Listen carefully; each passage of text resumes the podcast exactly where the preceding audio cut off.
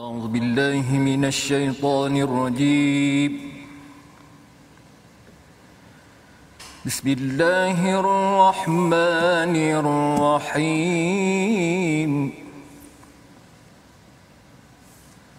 وألف بين قلوبهم.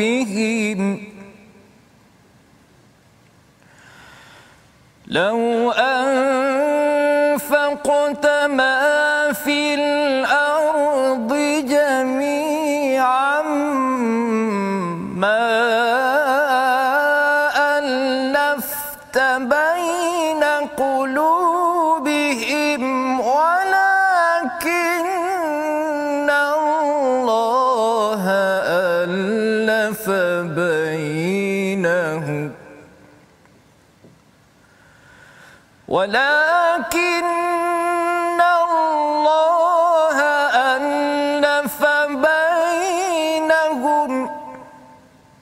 إنه عزيز حكيم. صدق الله العظيم.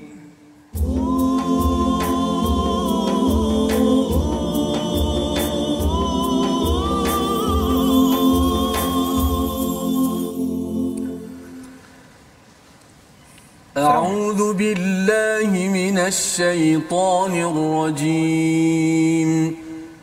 بسم الله الرحمن الرحيم.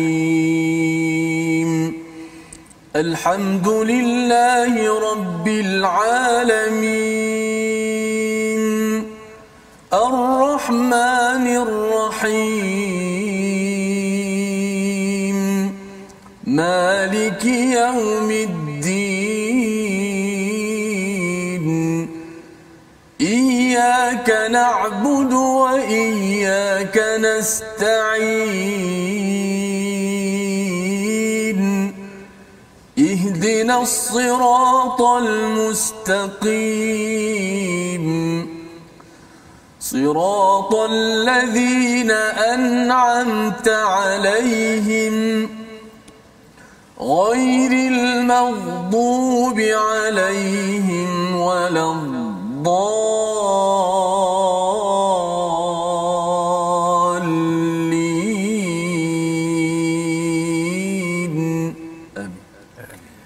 Assalamualaikum warahmatullahi wabarakatuh. Alhamdulillah wassalatu wassalamu ala Rasulillah wa ala alihi wa man wala syada la ilaha illallah syadana Muhammadan abduhu wa rasuluh. Allahumma salli ala sayidina Muhammad wa ala alihi wa sahbihi ajma'in. Amma ba'du. Apa khabar tuan-tuan dan puan yang dirahmati Allah sekalian? Kita bersyukur pada Allah Subhanahu taala kita kembali semula dalam My Quran Time baca faham amal. Pada hari ini kita mengulang kaji halaman yang ke-185 hingga 189. Semalam kita sudah pun bersama dengan Al-Fadhil Ustaz Dr. Syed Syahrizan dan pada hari ini kita bersama bertuah bersama dengan Al-Fadhil Ustaz Amir Rahman Abbas. Selamat datang Ustaz. Ya, terima kasih Ustaz. Terima kasih banyak ya sudi bersama hari ini. Banyak perkara yang kita nak ulang balik, ulang kaji daripada uh, halaman 185 hingga 189 dan juga kita berbincang tentang perkara-perkara berkaitan dengan Al-Quran agar kita dapat mengambil istifadah manfaat, faedah yang banyak dan sudah pastinya bagi tuan-tuan kalau kita bercakap tentang lima halaman ini mungkin ada yang kata bahawa buat apa? Ulang kaji ya pasal dah belajar pada lima hari. Tetapi sebenarnya al-Quran ini dibaca berkali-kali ia akan mendatangkan cahaya permata keindahan ketenangan yang berkali-kali ganda. Dan inilah yang uh, perlu kita siapkan terutama bila kita bercakap tentang Ramadan yang sudah tidak lama. Dan juga kalau katakan halaman-halaman lain juga kita siapkan selepas Ramadan untuk menghadapi Ramadan yang akan datangnya agar agar Lailatul Qadar adalah malam di mana kita menyambut ulang tahun penurunan Al-Quran daripada atas ke bawah itu ke langit bawah kita adalah individu yang memahami dan lebih baik lagi hubungan kita bersama dengan Al-Quran. Jadi pada hari ini insya-Allah kita akan bersama dengan Ustaz Termizi juga. Apa khabar Ustaz? Baik, Alhamdulillah hari ini saya rasa macam lega sikit. Ya. Kerana saya tak tak berasji sangat. Boleh boleh rehat lah boleh rehat. Boleh berehat ya. Okey tapi ada banyak diskusi saya. yang kita nak bersama dengan ustaz Amir Rahman pada hari ini ya. Hmm. yang kita nak uh, semak ulang kaji okey. Jadi uh, mungkin apa yang dibacakan sebentar tadi pada ayat yang ke-63 Allah menekankan kepada kita bahawa wa'allafa baina qulubihim yang menentukan yang menyatukan hati-hati manusia ini adalah Allah Subhanahu Wa Taala ya. Kita bercakap tentang Aus dan Hazraj dalam dalam surah Ali Imran itu bila bercakap tentang ya ayyuhalladzina amanu taqullaha haqqa tuqatih ya wala tamutunna illa wa antum muslimun. Allah menceritakan tentang salah satu daripada perkara penting nikmat yang besar daripada Allah ialah kesatuan hati. Kesatuan hati ya di antara Aus dan Hazraj yang mereka itu di Madinah bergaduh. Bila hadir Nabi Nabi mempersaudarakan antara Muhajirin Ansar Aus dan Hazraj ini juga yang bergaduh selama ini dapat bersatu itu sebabnya apabila kita tengok dalam masyarakat kita kalau suka bergaduh ya sebenarnya itu tanda bahawa hati-hati ini tidak disatukan oleh oleh Allah. Apa tandanya? Tandanya ialah kita kena berbalik kepada sumber al-Quran. Ha, ada juga yang kata bahawa uh, kalau nak satukan ini kita kena belanja makan banyak-banyak sikit. Ha kan. Nak satukan ialah kita tasamuh kita toleransi lah. Sikit-sikit salah tu tak ada masalah. Tetapi bukan itu kaedahnya. Kaedahnya ialah melihat kepada al-Quran uh, dan Allah itu yang paling tinggi ya sebagai ketentuan al-haq kebenaran. Kalaulah kamu menginfakkan membelanjakan ma fil ardi jami'a uh, ma'alafata baina qulubuhum. Ya tidak akan bersatu hati-hati ini. Tetapi Allah tekankan sekali lagi Allah lah yang menyatukan hati mereka kerana Allah itu maha berkuasa Allah ini maha bijaksana. Jadi ini pelajaran daripada ayat 63 dan uh, mungkin di sini kita nak menyambung kembali kepada uh, perbincangan kita semalam ya ayuhan nabi dua kali disampaikan dalam ayat yang ke-64 dan 65.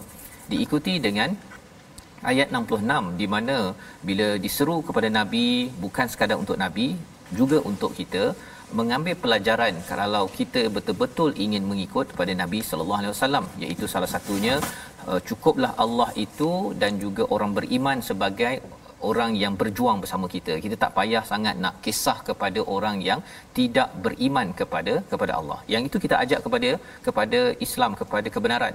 Tetapi kita cukup ketika berjuang ini ada Allah, ada orang beriman dan kalau kita lah orang beriman tersebut kita rasa bahawa saya amat-amat berpuas hati saya suka sangat kerana Allah mengangkat saya sebagai orang yang bersama Allah dalam medan perjuangan. Jadi pada ayat 66 ada panduan tentang lemahnya iman seseorang memberi kesan kepada perjuangan. Kita baca daripada ayat 66. Kali ini saya menjemput Ustaz Amir Rahman. Mungkin sebelum nak baca ni Ustaz, Ustaz boleh cerita sikit yang perkataan pertama tu. Al-an itu macam mana cara bacanya kalau apa diteruskan daripada la yafqahun yeah. kalaulah nak diteruskan kan yeah. ataupun kalau nak memulakan daripada baris atas ke baris bawah baris depan tu macam mana nak tahu tu silakan ya yeah. uh, kalau kita lihat uh, senang tuntun eh pada ayat yang ke 66 ni perkataan al-an ni kita mulakan ya baris alif tu dengan baris atas ya. Kerana alif lam di situ bergabung dengan uh, kata kita panggil kata kerja lah atau isim ya. Bila dia bergabung dengan isim dia mesti baris atas. Contoh alhamdu ya, dia mesti baris atas. Dan dia ada lam di situ lam ta'rif. Jadi kalau kita sambung sebelum tu la yafqahun la yafqahunal ana ya. Tapi ada satu lagi tempat nanti kita akan jumpa al-ana juga tapi ada hamzah depan dia. Oh. Ha dipanjang al-ana kerana di situ ada hamzah istifham. Ha, menceritakan tentang uh, mungkin Ustaz Fazrul akan kongsi nanti menceritakan tentang Allah Taala tanya pada Firaun ya. jadi dia tak adakah sekarang baru kamu nak nak bertaubat, nak bertaubat. Ha, jadi dia baca dengan panjang ha, jadi kalau yang pada kalimah ini kita baca pendek sajalah ya. al-ana okey silakan saya akan bacakan ayat yang ke-66 saya 66 أعوذ بالله من الشيطان الرجيم. الآن خفف الله عنكم وعلم أن فيكم ضعفا. فإن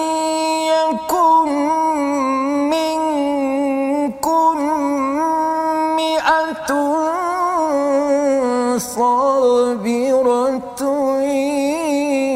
يغلب مئتين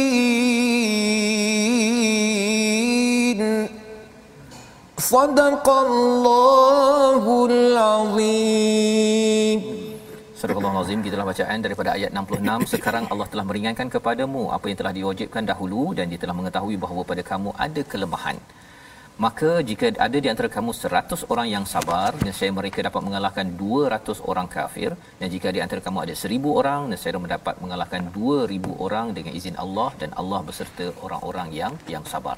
Di sini sebenarnya tuan-tuan kalau awal surah Al-Anfal bercerita tentang iman sebagai syarat untuk kemenangan ya. Dan di dalam ayat ini Allah bercerita tentang bahawa ada orang yang imannya mungkin uh, lemah sedikit. Kesan iman yang lemah ini berbalik kepada darjah kesabaran. Ya kesabaran itulah kalau ayat yang ke-65 itu bercakap tentang 20 boleh mengalahkan 200 satu ratio 10 ya satu nisbah 10 tetapi kalau katakan pada ayat 66 ini uh, 100 ya boleh mengalahkan 200 maksudnya satu nisbah kepada dua sahaja ya. Tetapi itu pun sudah memadai untuk memahami bahawa umat Islam akan dibantu syaratnya apa? Mestilah sabar dan iman dan sabar inilah yang kalau kita lihat di dalam surah al-asr ada illal ladina amanu wa amilus solihat wa tawassaw bil haqq wa tawassaw bis sabr. Sabar ini adalah hubungan sesama manusia selain daripada hubungan dengan Allah. Dengan Allah kita sabar untuk baca Quran sabar untuk mengelakkan dosa. Tetapi dengan manusia sabar ini adalah satu perkara yang perit sebenarnya. Dan inilah yang Allah nyatakan kalau seseorang itu masih sabar dalam perjuangan nabi tetap bersama dengan dengan sahabat-sahabat yang mungkin sebahagiannya boleh mencetuskan kepada uh, kesakitan kepada nabi seperti orang-orang munafik contohnya. Tetapi itulah yang digelar sebagai sabar dan Allah menyatakan di sini wallahu ma'as sabirin. Allah bersama dengan orang yang sabar kerana orang yang sabar ini adalah orang yang buat kerja. Ya dia bukan sekadar iman duduk dalam hati dia baca Quran dia rasa syok dia rasa uh, apa bertambah imannya tetapi di hujung surah Al-Anfal ini Allah cakap orang yang beriman itu ada manifestasi ataupun bukti dalam kehidupan. Salah satunya sabar dengan anak, sabar dengan pelajar, dengan ada kawan yang mungkin bagi pendapat yang pelik-pelik nak buat baik tapi pendapat bercampur-campur. Dia sabar ya. Dan sabar itu maksudnya perlu berjuang ya mempertahankan kepada kebenaran. Bukannya duduk biarlah ya sabar jelah itu bukan maksud sabar yang yang dimaksudkan pada ayat 66 ini. Jadi ini adalah pelajaran daripada ayat ataupun halaman 185 yang kita ingin bergerak seterusnya pada uh, halaman 186 ayat 70 dan 71 menekankan tentang betapa pentingnya kita semua dan juga para sahabat agar menunaikan amanah perjuangan jangan khianat kepada perjuangan ayat 70 71 kita bersama dengan ustaz Amir Rahman sekali lagi silakan ustaz A'udzubillahi minasyaitonirrajim يا أيها النبي قل لمن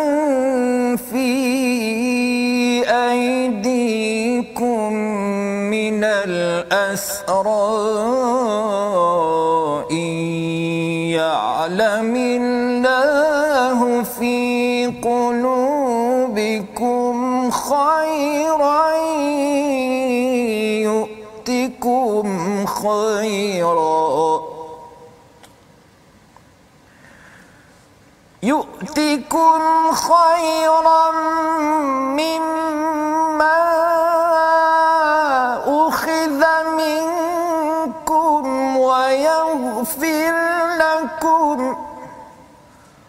والله غفور رحيم.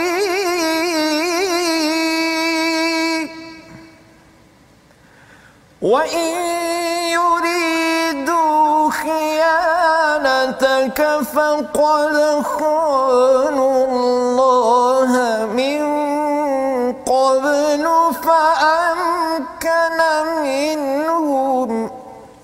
والله عليم حكيم Sadaqallahul azim. Surah Al-Azim Begitulah bacaan ayat 70-71 Sebentar tadi Ustaz baca uh, lagu apa tu Ustaz? Taranum apa tu? Itu Hijaz campur dengan Nakris. Hijaz campur dengan? Uh, ada satu lagu cabang nama dia Nakriz. Oh, Nakris. Nakris. Oh, ada lagu tak pernah pula saya dengar yang ni Ustaz. Tapi eh? dia bunyi keras sikit Ustaz. Ya?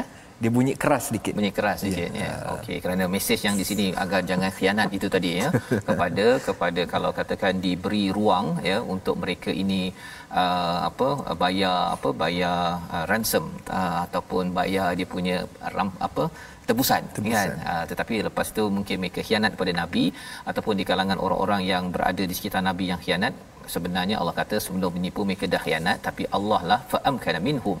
Allah lah yang memberi kuasa memenangkan kepada kepada Nabi sallallahu alaihi wasallam dan juga para sahabat. kerana Allah yang maha mengetahui Allah yang maha bijaksana. Allah boleh uruskan semua. Allah tahu. Don't worry.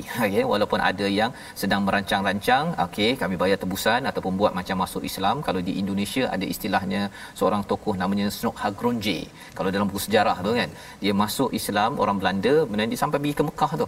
Yeah. kan? Tapi rupa-rupanya dia adalah orientalis yang cuba untuk merosakkan. Tapi don't worry fa'am kana minhum sebenarnya Allah lah yang akan tamkin yang akan memberikan kuasa memberikan ketetapan kepada orang-orang yang beriman. Asalkan orang beriman jaga perjuangan kepada tuan-tuan yang berada yang bersama pada My Quran Time ini kita buat kerja kita yang digalakkan yang disuruh di dalam al-Quran.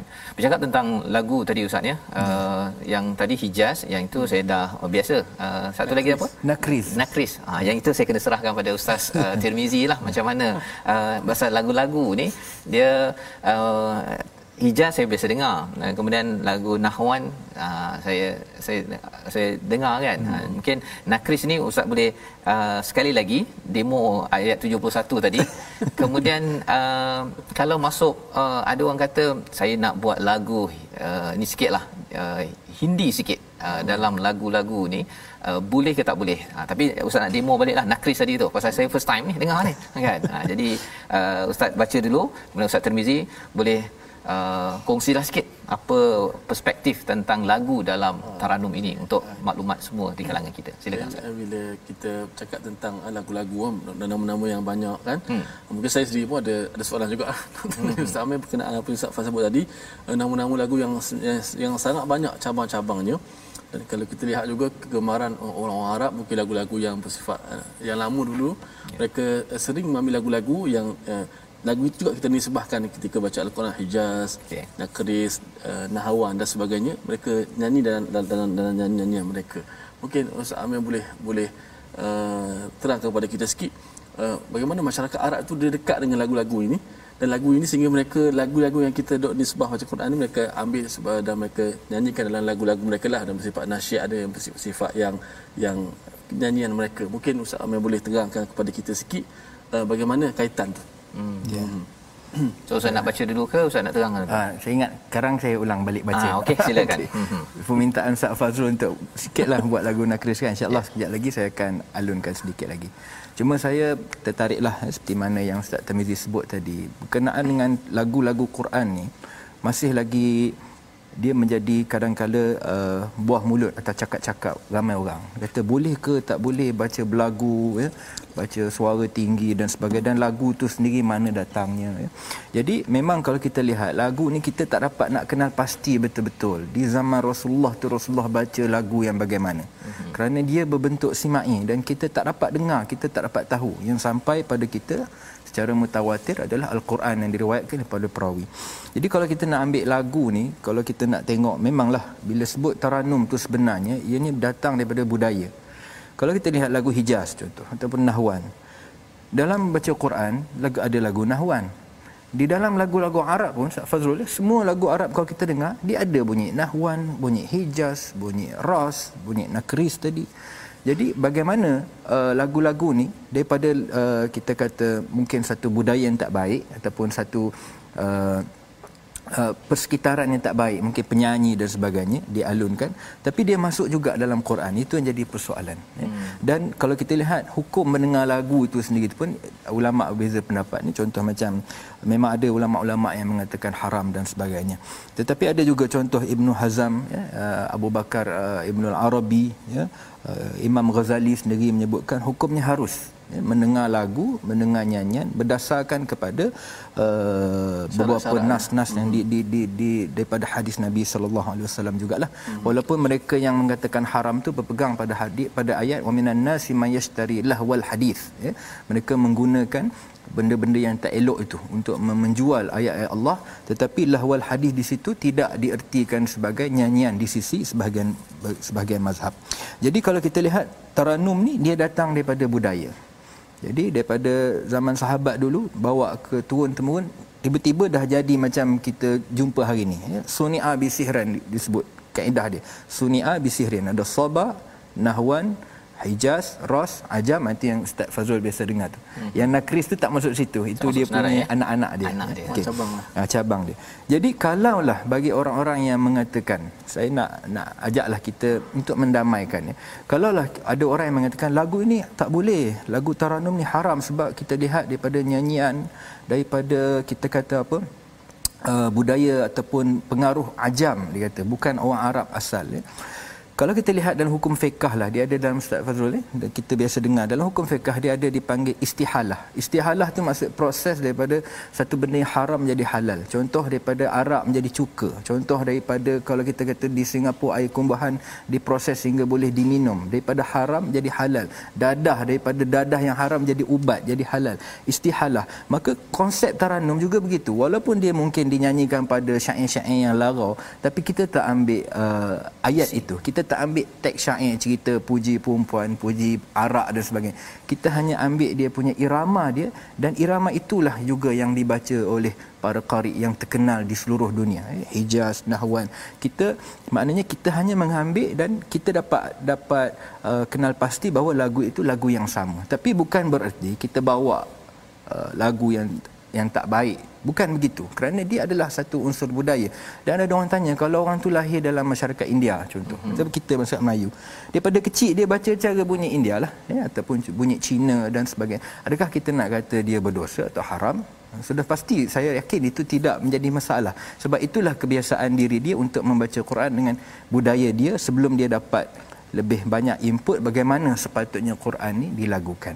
Jadi itu sedikit sebanyak uh, kita kata yang dapat saya kongsikanlah untuk kita jelas berkenaan dengan taranum di dalam al-Quran. Wallahu alam. Baik, terima kasih diucapkan pada Ustaz Abdul Rahman menjelaskan tentang uh, lagu dalam taranum ini uh, itu kita mengambil sudut yang uh, dibenarkan sahaja ya, tidaklah dibawakan teksnya dengan mungkin baca sambil bergilik-gilik ke yeah. apa sebagainya Ustaz ya. Yang itu perkara yang kita perlu berjaga-jaga uh, khuatir nanti uh, kalau kita tidak dapat pisahkan mungkin ada sahabat juga yang tidak uh, mahu uh, bertawaf ya ataupun uh, apa uh, sa'i itu kerana kerana dulu ada berhala kan? Tetapi ya. akhirnya bila nabi kata ini adalah dihalalkan ataupun dalam al-Quran ini uh, bezanya ialah kalau dulu ada berhala sekarang ini tidak ada berhala. Tetapi itu adalah manasik dalam dalam haji ataupun umrah. Jadi pemahaman tentang perkara ini kita ingin sambung lagi. Selepas ini kita berhenti sebentar berhad dalam my Quran time baca faham amal insyaallah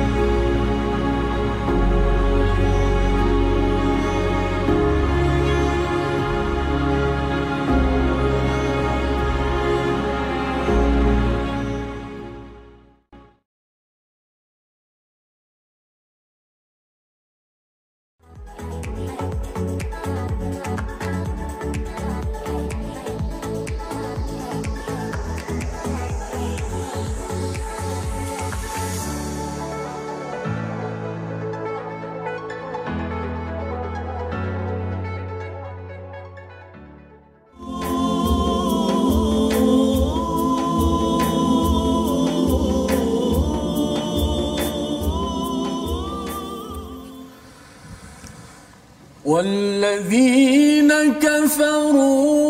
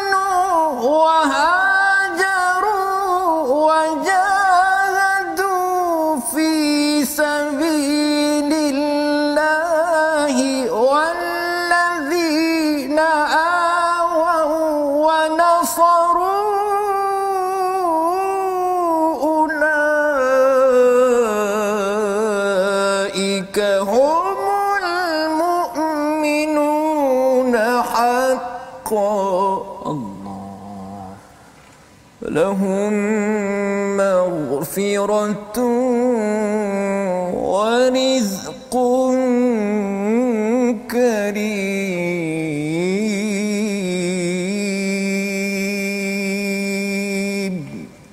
صدق الله العظيم صدق الله kita kembali dalam my Quran time. Baca faham amal kita pada ayat 73 dan 74 dan orang-orang yang kafir sebahagian daripada mereka melindungi sebahagian yang lain. Jika kamu tidak mendirikan apa yang telah diperintahkan Allah nescaya akan terjadi gangguan di bumi dan kerosakan yang besar inilah maksud ataupun terjemahan daripada ayat yang ke-73. Allah menyatakan illa taf'alu jika kamu tidak melaksanakan apa? Tidak melaksanakan seruan untuk berjihad fi sabilillah. Satu kita cuba menyampaikan. Yang keduanya menyampaikan mesej kebaikan. Ya kita berdakwah berkongsi. Yang keduanya kita cuba untuk mengajak kepada kebaikan ataupun kepada tauhid kepada Allah Subhanahu taala tetapi kalau seseorang itu tidak mahu keamanan mahu menyerang kepada orang Islam mahu merosakkan sesebuah negara maka perlu dilaksanakan perjuangan perang kepada orang-orang begini. Jika tidak takun fitnatun berlakulah fitnah kekacauan. Kerana apa? Kerana bila seseorang itu tidak bertauhid kepada Allah bertauhid ataupun dia ber, me, me, me, menuhankan kepada nafsu maka sudah tentu dia akan mewujudkan kekacauan dan kerosakan yang besar di dalam dunia ataupun dalam sesebuah negara. Inilah mesej daripada ayat 73 dan ayat 74 ya, tadi yang dibacakan oleh Ustaz Amir Rahman dengan nada makam apa Nakris. Nakris. Ha ya dia punya bila Ustaz baca macam tu Ustaz dia punya tadabbur ni jadi bersemangat kan. Cuba cerita sikit Nakris ni dia dibacakan dalam dalam suasana ataupun semangat apa sebenarnya tadi tu? Ya.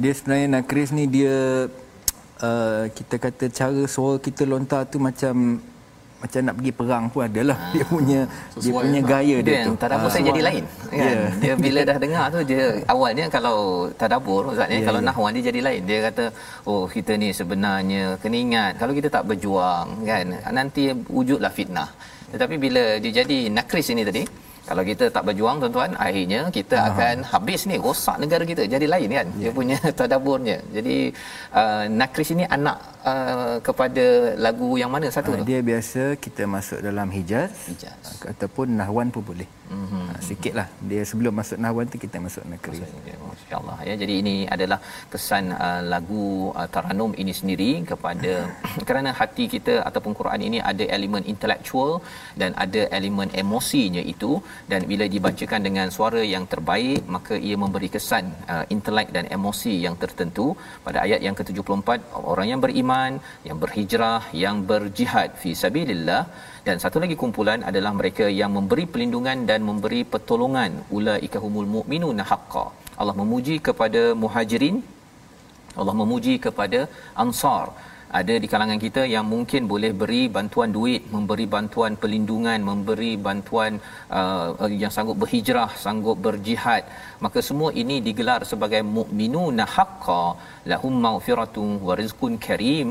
Allah memberi tawaran dua perkara, keampunan dan juga rezeki yang yang melimpah yang mulia kerana apa? Kerana mereka mungkin hilang duitnya di sini. Ha, istilahnya kerana mereka melabur dalam perjuangan, tuan-tuan, infak, menyokong kepada perjuangan Al-Quran, perjuangan Islam, memastikan kebaikan dilaksanakan.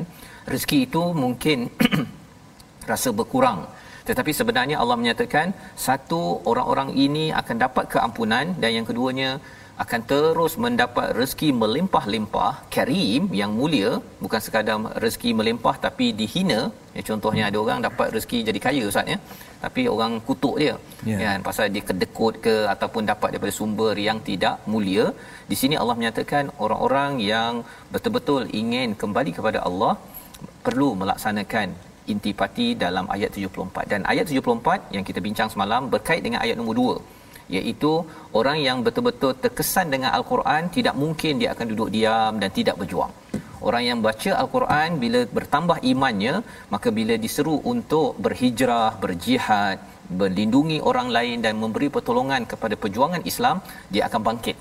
Itu kesan daripada al-Quran yang sebenar-benarnya dalam kehidupan seharian. Jadi ini adalah penghujung bagi surah Al-Anfal dan mungkin ustaz ya bila sambung sikit tadi tentang taranum tadi Ya. uh, orang ada yang kata uh, apa belajar taranum ni boleh ke kalau dia ada melodi-melodi tu kalau pakai alat muzik boleh tak? Pasal saya dulu dekat luar negara, saya ada uh, seorang seorang daripada Brazil, kan.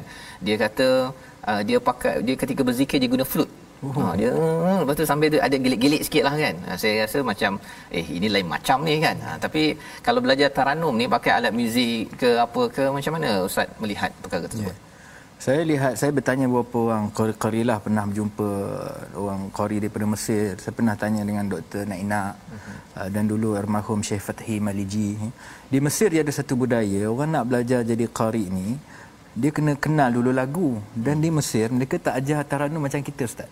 Oh. Macam kita jumpa saya nak belajar lagu Hijaz lah tak ada dia tak akan ajar. Awak cari sendiri dulu Hijaz tu bunyi macam mana, Nahwan bunyi macam mana dan awak mesti hafal Quran. Nah, dah itu lepas tu awak ikut saya baca, awak dengar aja saya baca. Itu budaya mereka. Hmm. Jadi almarhum Syekh Fatih Maliji kata, Syekh Mustafa Ismail suruh dia masuk mahad muzika dia panggil mahad muzik di Mesir tu bukan untuk nak nak jadi ahli muzik untuk nak kenal je bunyi Hijaz macam mana bunyi Nahwan macam mana. Jadi bila dia dia belajar sikit di situ kemudian dia keluar dia ikut Syekh Mustafa Ismail dia faham dah. Syekh Mustafa Ismail baca begini begini begini. Dan uh, Syekh Fatih bertanya pada Syekh Mustafa Ismail Syekh sendiri dulu tak pernah masuk belajar muzik-muzik ni?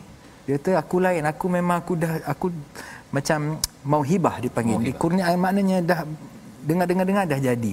Macam kau kau kena belajar sikit dulu supaya kau kenal dan dapat beza mana yang muzik untuk menyanyi dan mana yang irama yang sesuai untuk Quran sebab Quran dia ada tajwid, dia ada macam-macam dalam ni. Dia tak sama terlalu berbeza dengan teks-teks syair. Jadi dia kena tahu juga supaya dia dapat beza. Jadi selagi kita jaga tajwid, kita jaga sebutan huruf dan kita tidak baca dengan dengan iring- iringan muzik Ya. yeah. itu itu memang insyaallah benda tu dibolehkan tapi uh, mungkin dia gunakan alat muzik itu untuk nak kenal lagu mungkin ada guru mengajar okey ni bunyi bayati hmm. ha, ini untuk dia dapat information uh, apa ni umum sahaja saya Ya. kira itu tidaklah kita kata sampai melalaikan hmm. ya ha, tapi untuk kita nak guna dibaca dalam al-Quran dengan iringan itu saya kira memang semua ulama sepakatlah untuk mengharamkan perkara tersebut. Jadi Wallahualam. maksudnya semasa membaca al-Quran guna muzik memang itu tidak Ya, dibenarkan. ya. Tapi yang tadi itu pasal nak tahu tentang Nak kenal teori itu. muzik Ya, itu sendiri betul. ya uh, yang uh, digunakan untuk masuk kepada taranum itu sendiri Ustaz ya. Jadi itu uh, perbezaan yang perlu dijelaskan ya uh, pasal khawatir nanti ada yang terus menyalahkan kalau pakai alat muzik sebelum ya, ya. ataupun ada yang kata alang-alang dah pakai sebelum bawa sekali ketika uh, membaca al-Quran dengan muzik ya untuk um, apa lebih mensyahdu menahawankan lagi nahawan yang ada uh, yang itu tak boleh Ustaz ya. tak boleh ya. Ustaz Tirmizi macam mana? Eh, kalau menahawankan lagi nahawan tak boleh ya pakai alat muzik. Masya Allah betul lah Ustaz sebut tadi kita nak mengenal asas bunyi kan? Asas, ya. bunyi tu alunan-alunan tu. Sebab tu kita ada yang buat macam muzik dan sebagainya. Dan kalau kita lihat ini pun kalau kita tengok nak nak kenal lagu kadang-kadang kaedah kita buat kan? Sebab tempat kita lain. Kita, kita cari bunyi-bunyi nasyid yang ada ala-ala tu. Sebab awak nak ambil, nak ambil dia punya feel alunan tu. Mm-hmm. macam apa? Panggilan haji. Lagu-lagu lain tapi sebenarnya dia ada unsur-unsur lagu ras kan? Tala'al badru alaina lagu tu semua orang tahu. Orang Arab pun masyhur lagu tu. Dengan dengan irama sikah. Tapi bila kita baca Quran kita tak baca wadduha wal lail idza saja. Ah jadi pelik pula. Tapi alunan tu kita guna pada tempat yang sepatutnya. Wadduha wadduha wal lail idza saja uh, kena dengan tempatnya. Kerana Al-Quran dia mukjizat, dia ada bunyi yang tersendiri, dia tak akan sama dengan bunyi-bunyi yang lain. Bunyi-bunyi yang Tapi fitrah Tambah kita memang kita nak bunyi bunyi sedap lah. Itu fitrah. Ya, ya, betul. Saya tambah sikit Ustaz Ya, ya, Fazrul. sila. Kadang kita tak perasan hatta dalam nasyid-nasyid kita pun sebenarnya kadang-kadang dia ambil daripada lagu yang penyanyi dia Kristian pun. Hmm. Contoh kita dengar Fairuz, penyanyi Arab terkenal. Dia bukan orang Islam. Tapi dia punya irama dia guna tu adalah irama-irama Hijaz dan Nahwan dan orang Melayu ambil jadi nasyid. Contoh saya buat contoh. Salla alaika Allahu ya adnani. Kita sejak bertahun-tahun dengar. Memang kita ingat dengar nasyid. Sebenarnya irama tu dinyanyikan oleh orang Kristian asalnya iaitu Fairuz. Oh. Ha, sama juga ya Rabbi bil Mustafa kan. Asalnya lagu Binti Syalabiyah dinyanyikan oleh Fairuz. Tapi su saya kata tadi dia dia maknanya berlaku istihalah di situ. Daripada asalnya benda tu bukan satu benda yang dibolehkan bahkan mungkin kita kata haram tapi kita ambil benda tu dan diletak pada qasidah dan dia sudah tidak ada lagi unsur-unsur pemujaan ke apa ke maka kita harapkan benda itu suci sebagaimana kita mengatakan hukum arak menjadi cuka tadi. Begitulah juga dengan hukum taranum pada dipakai pada Quran dan uh, syair-syair atau nasyid-nasyid. Wallahu alam. Jadi uh, dari segi isi kalau tadi tu lagu daripada Fairuz oh, sudah pastinya lah Ustaz ya. Dia Ya. punya isinya tu tak berapa nak okey Ya, tak ya, berapa tetapi uh, ada komponen-komponen yang diambil yang perlu difahami. Jadi ini adalah sebagai satu ilmu yang barulah bagi saya kan untuk memahami oh rupanya uh, pasal bagi saya yang tak berapa uh, faham sangat pasal uh, muzik ataupun taranum ialah uh, tak tahu pun kaitan. Kadang-kadang dengar eh macam kat sana ada kat sana kan? Tapi tak tahu bahawa ia adalah satu pattern satu pola kan? Ha, tetapi kalau tadabbur saya tahu pola tadabbur dengan emosi dengan intelek uh, kalau katakan perkataan ni sama dengan sana.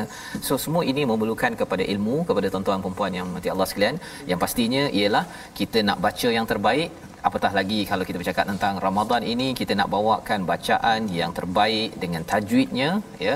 Dan kita nak meneruskan pada halaman 187 surah baru surah At-Taubah yang tidak ada bismillah pada awalnya ini. Tetapi kita nak sekali lagi membaca daripada ayat yang ke ayat yang ke 6 ya ini adalah salah satu daripada enam ayat pertama yang turun pada nabi di Madinah disampaikan kepada Abu Bakar diisytiharkan di hadapan hujaj yang bercampur Islam tak Islam pada waktu itu. Mereka masih lagi berhaj pada tahun 9 Hijrah. Maka kita baca ayat 6 sebagai satu panduan betapa Islam ini sentiasa berkasih sayang walaupun sudah berkuasa. Ayat 6 surah at-taubah bersama dengan ustaz. A'udzubillahi minasyaitonir rajim. وإن أحد من المشركين استجارك فأجره حتى يسمع كلام الله.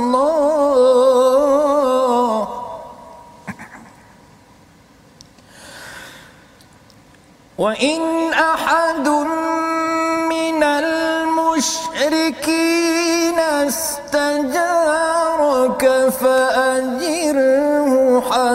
حتى يسمع كلام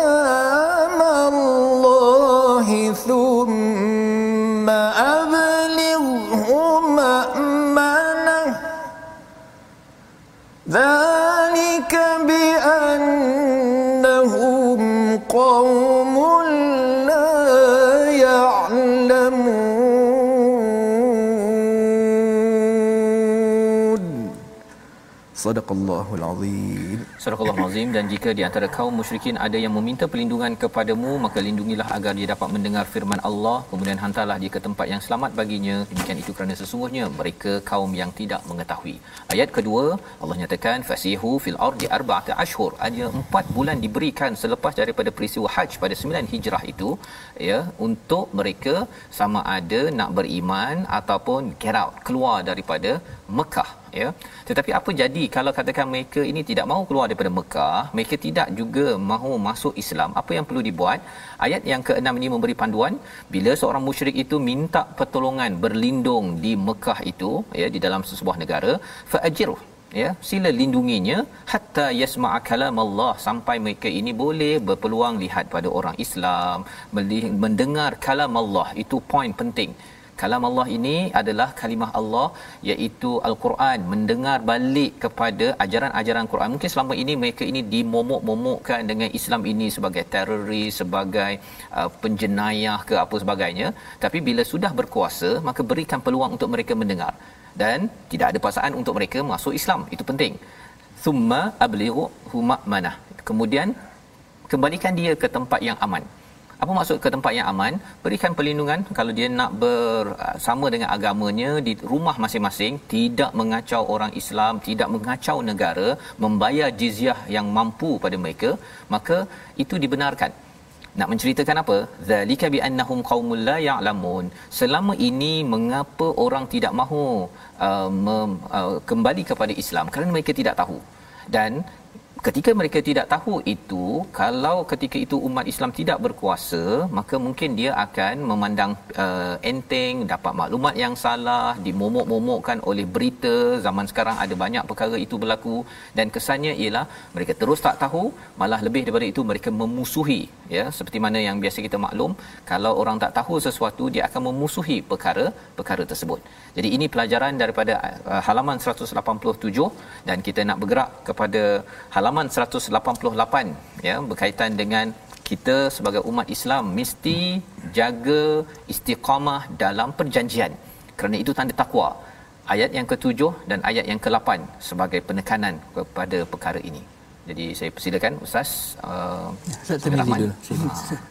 Sila. Auzubillahi minasyaitonir كيف يكون للمشركين عهد عند الله وعند رسوله؟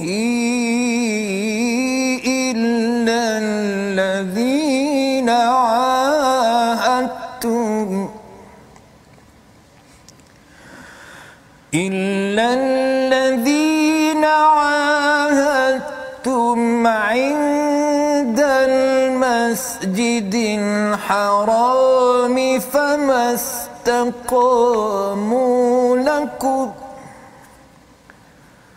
فما استقاموا لكم فاستقيموا لكم إن الله يحب المتقين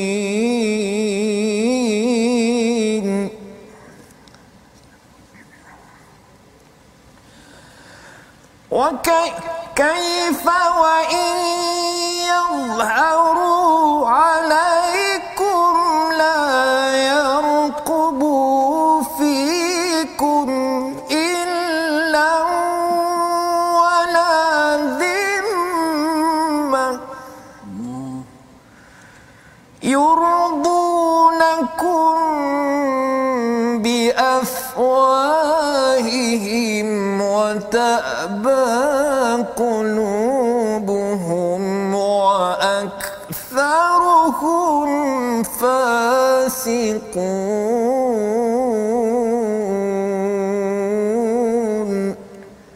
صدق الله العظيم Surah Al-Azim ayat 7 dan 8 ini Allah mempersoalkan ya agar kita mengambil perhatian tentang hakikat orang-orang yang musyrik itu apabila dalam ayat yang ketujuh kalau mereka istiqamah ataupun berpegang pada perjanjian kita terus berjuang ataupun pegang kepada perjanjian tersebut.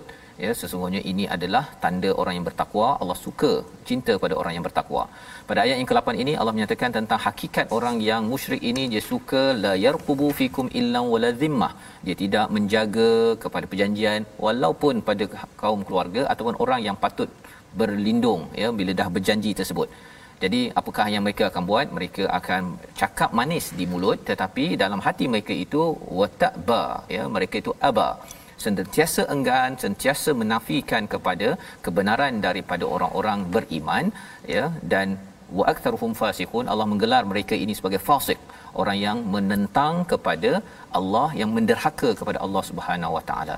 Jadi ini adalah isi intipati daripada bacaan kita dan kita bercakap tentang perkara ini perjuangan yang dilaksanakan oleh nabi terus menerus ini menyebabkan kita dapat uh, kemanisan al-Quran zaman sekarang tanpa perlu berjuang seperti mereka ustaz ya. Kita dapat baca dengan dengan aman. Ini adalah kerana perjuangan orang dahulu ya. Quran bukan hadir dengan hanya datang dengan tikar ataupun kapet merah tetapi ia datang dengan darah dan air mata. Jadi di sini mungkin di hujung kita memberi ataupun Ustaz Tirmizi ya kita nak minta Ustaz Amir Rahman memberikan um, satu nasihat lah hmm. ya terutama kita dah nak masuk Ramadan ini. Sama ada dapat Ramadan dekat masjid ke dekat ya. rumah ke apa nasihat Ustaz kepada sidang pendengar semua komitmen berkaitan dengan al-Quran ini sendiri. Silakan. Ya. Yeah. Uh, untuk uh, nasihat untuk diri saya jugalah dan kepada rakan-rakan semua uh, kita tak boleh tunggu masuk Ramadan baru kita nak mula ya? khususnya untuk membaca Quran maupun nak memahami mentadabbur ya. Kita tak boleh tunggu Ramadan baru nak mula ya. Dia akan jadi sukar ya. Akan jadi susah seperti mana orang sudah lama tidak berjoging ya. Dia mesti mulakan dengan yang ringan-ringan dahulu ya. Dia mesti ambil masa untuk sesuaikan badan tu. Maka Quran juga begitu. Daripada sekarang dah boleh mula dah ya. Yang mana yang lama tak buka Quran tu buka Quran ya. Yang lama tak tengok tafsir tu tengok tafsir tidak pun baca terjemah ya. Ha, supaya dia biasa. Jadi ada momentum sedikit demi sedikit uh, sampai pada Ramadan tu kita boleh uh, start dengan gear yang agak laju lah ya. Hmm. uh, tapi kita uh, mesti mula dari sekarang ya. Dia tak boleh uh, uh, kita nak tunggu lagi kerana kita sudah hampir pada Ramadan dan kita minta doa lah mudah-mudahan Allah Taala panjang umur kita sampai pada Ramadan tahun ni dan dapatlah kita beribadah di masjid harap-harapnya begitu mudah-mudahan amin ya rabbal alamin. Ya kita berdoa Allah mudahkan urusan keluarga kita bersama al-Quran bersama solat yang terbaik. Ya jadi imam imam yang terbaik nanti sama ada di rumah ataupun di masjid.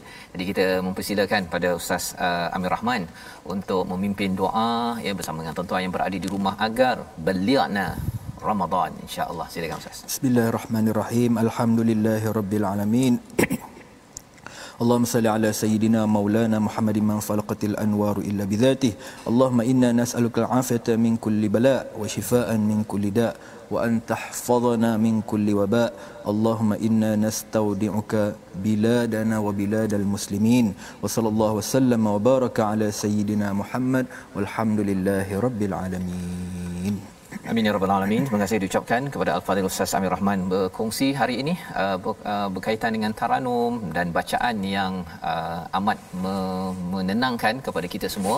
Moga-moga dengan lima ayat isinya ini adalah isi yang tegas ya. Tapi dalam masa yang sama kita tahu bahawa sebenarnya di sebalik lima halaman ini adalah mesej perjuangan yang memerlukan darah keringat yang kita amat syukur dan inilah semangat yang ingin kita bangunkan dalam tabung gerakan al-Quran sebagai satu platform tuan-tuan menyumbang dan menyebarkan semangat perjuangan di mana jua atas dasar kebenaran bukan kerana kebencian ataupun terorisme tuan-tuan boleh menyumbang dan juga terus menyampaikan kepada rakan-rakan lain. Kita bertemu kembali dalam ulangan jam 5 jam 11 dan juga jam 6 pagi.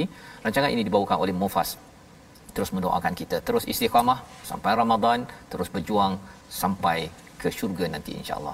My Quran Time baca faham amal insya-Allah.